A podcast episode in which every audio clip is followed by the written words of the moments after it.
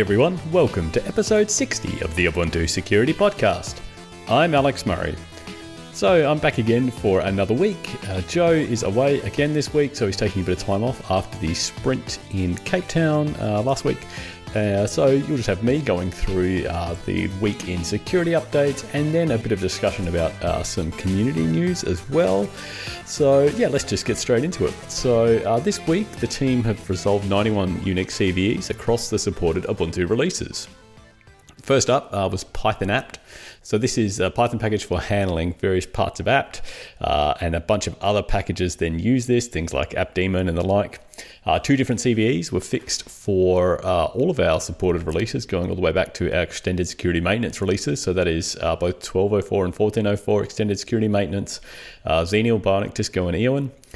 Uh, the first of these had, had an issue where it would still use the MD5 hash to validate downloads. And so when uh, we publish um, our package archives, we generate a bunch of hashes of the various packages in there.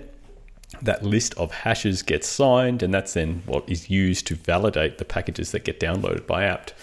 Uh, Python apt would just use the MD5 hashes to validate that, and because MD5 has been broken for a while, uh, it is or could be possible that they could have been um, impersonated, and so that has been fixed now to instead uh, validate all of the hashes. So we don't just publish MD5 sums, but we publish uh, SHA-1, SHA-256 sums uh, for the different package archives as well. So that will make that more secure for anything that's using Python apt. Plus, uh, another change was made to ensure that the repository is trusted before downloading from it. So in some cases, you could configure a repository. It may not be trusted because perhaps you hadn't imported the uh, GPG key that was used to sign the list of hashes there. And so then apt shouldn't trust that. And if you're doing, say, an apt update, it will actually tell you it's not going to trust that and not use it. But Python apt, unfortunately, uh, being different code base, uh, would uh, trust that potentially. And so now that has been changed to always check and verify that it is trusted, uh, unless you have manually gone and configure it to be untrusted. Yeah, so they've been updated for Python apt. We had another update for GraphicsMagick. So uh, over the last about five or so episodes, I've mentioned updates for GraphicsMagick uh, each week nearly. And so yeah, it's the usual kind of stuff here. Uh, one of our engineers uh, has been going back and kind of addressing a lot of outstanding uh, CVEs in GraphicsMagick, and so he's kind of doing incremental updates to support that. So yeah, if you want to know more about these sorts of things, go listen back to episodes 59, 57, and 55 for that. Uh, we had an update for zlib. So four different CVEs that were addressed for zlib in Xenial. Uh, these were all low priority things, but because of there being four of them, we had decided to address them all together. And it was from a, a bit of an old report, actually, of a security audit that Trail of Bits had done of the zlib code base, I think back in 2016. And it really just found a bunch of different bits of undefined behavior as per the C standard. And depending on what compiler was used, then these could then actually cause issues or not, maybe. So a bunch of these were optimizations the zlib developers had put in there uh, to try and make certain things faster, but you know, they were undefined behavior. Things like uh, pre-incrementing a pointer for uh, the memory that it was pointing to was uh, necessarily allocated, uh, and uh, shifting by negative indices and things like that. Um, and so yeah, they were all just fixed essentially as you know, little fix-ups. So it may potentially slightly impact performance, but yeah, you're actually getting a lot safer implementation as a result. Uh, we updated e2fsprogs, so this is a package that uh, in particular provides the E2FSCK command, which is used for checking um, file system validity. And in this case, there was an issue. It there was a stack buffer overflow know, when um, handling specially crafted ext4 file system images. So if an attacker could trick you into FSCKing a specially crafted ext4 file system image, they could potentially get uh, code execution or at least you know crash your instance of uh, FSCK. So that was fixed uh, for our extended security maintenance releases, Xenial, Bionic, Disco, and Eoan. We had an update for GnuTLS uh, in both Xenial and Bionic. So last week, back in episode 59, I talked about how we had updated GnuTLS to disable SHA-1 for digital signature uh, verification.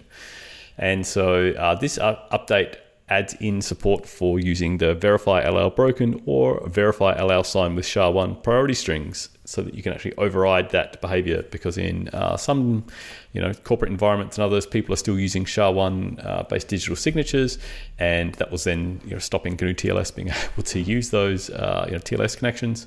So yeah they can now specify that uh, in the priority string to make sure it is still able to be used we had an update for ClamAV as well.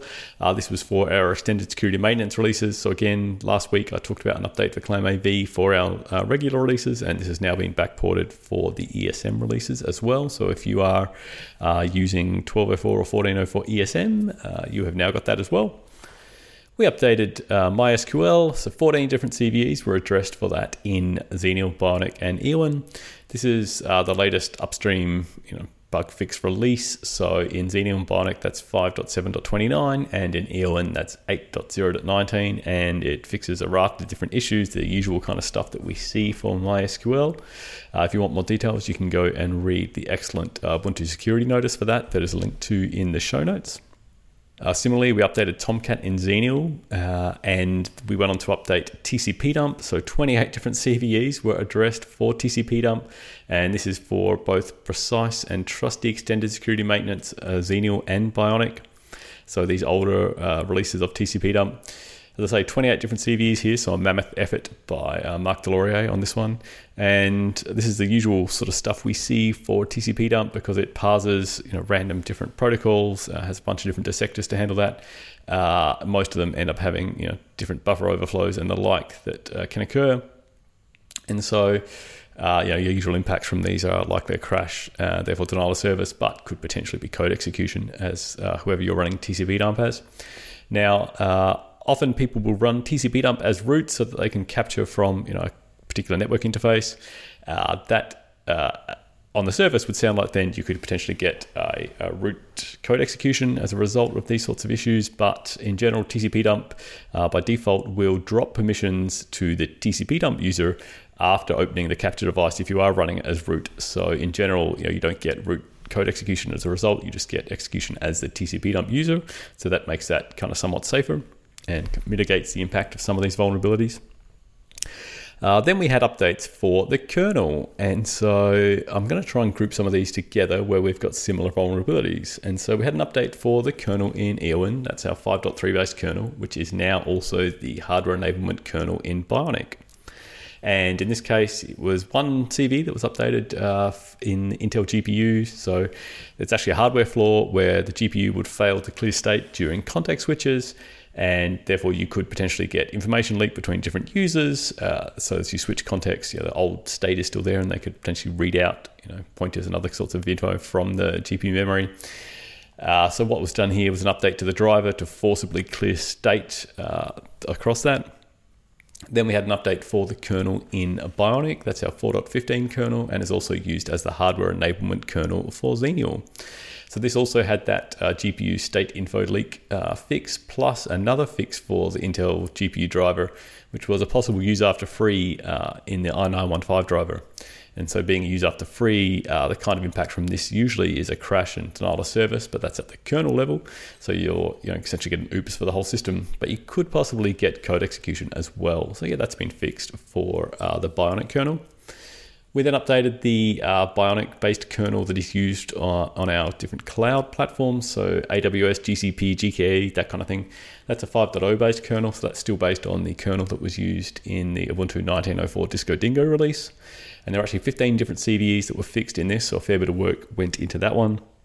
I'm only going to go through uh, the more higher priority ones of these. So there was an out of bounds write in the KVM hypervisor which was uh, done via the dev KVM device. So in general, that's not accessible by uh, regular users in Ubuntu, uh, but you know, depending on how you've got things set up, that might be.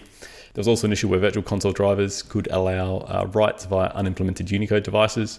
So uh, that would then likely result in an out of bounds memory access and a crash. There were also a couple different memory leaks in the crypto subsystem that could occur on various failure conditions or error conditions. And because these are usually uh, local user accessible, uh, that could result in a local user, local user triggerable denial of service via memory exhaustion at the kernel. And finally, there was a fix for a null pointer dereference in the Atheros uh, wireless USB dr- device driver. Uh, then we updated the kernel uh, finally in uh, Xenial, which is the 4.4 based kernel, and that is also used as the uh, Xenial uh, hardware enablement kernel for trusty extended security maintenance or 1404 extended security maintenance. Uh, again, nine different CVEs were resolved there, but the a lot of those were low priority, but the higher priority ones again were the out of bounds write in the KVM hypervisor uh, dev KVM device, the crypto memory leaks, and the Intel GPU driver info leak as well.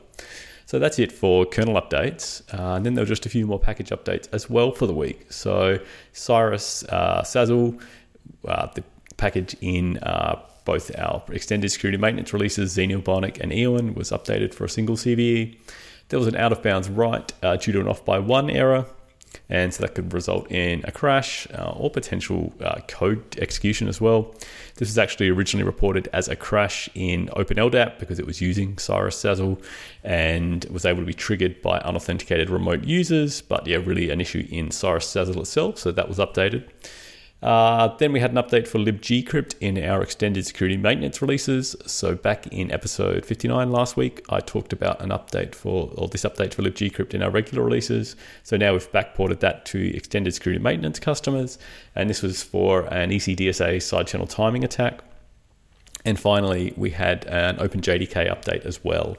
And so this was an update to the latest upstream release, which is 11.0.6, which included a bunch of different, uh, eight different uh, security fixes as well. And that was for Xenial, Bionic, and Eoan. And that's it for the week in security updates. So, as I mentioned at the start, we've also got a bit of uh, news about uh, the Ubuntu security community. So, uh, Matthew Paul Thomas, or MPT as he's more commonly known, uh, one of the designers uh, at Canonical who works on Ubuntu, put out a call for feedback on some plans to move the Ubuntu security notices, or USNs as they're commonly known, from usn.ubuntu.com to instead live under ubuntu.com slash security. So, to kind of move them into the main uh, ubuntu.com website. And this was originally announced back in October. He had posted that to the Ubuntu hardened mailing list for feedback, and there wasn't much feedback there. So this time he's posted kind of a call for feedback on discourse.ubuntu.com. I've got a link to this in the show notes. And what he's done there is he's posted a mock up, I guess, of the resulting pages and how that might work. Really, what they're looking to do there is to make uh, the notices more discoverable and to be more easily searched, that kind of thing. Uh, and so, yeah, it's got some mock ups there of what the resulting things would look like and how it would all work. So, if you uh, are a regular consumer of usn.ubuntu.com, uh, this would be of interest to you. So, I urge you to go check out that link in the show notes and provide any feedback that you may have to MPT. Okay, so that's it for this week's episode. So, a bit of a shorter one this week. Uh, with any luck, I'll have Joe back again next week and we'll talk to you about some awesome Ubuntu security stuff then. But in the meantime, if you want to get in contact with us, you can reach us at security.ubuntu.com. Or you can come onto the Freenode IRC network and find us in the Ubuntu Hardened channel or if you want to uh, get onto us on discourse.ubuntu.com, you can. Or in particular, if you want to leave feedback for MPT on his design that I mentioned earlier, uh, please go and do that. Or finally, if you want to find us on Twitter, we are at Ubuntu underscore sec. So thanks everyone for listening again for another week. Uh, remember, keep calm, and we've got your back, and I will speak to you soon. Bye.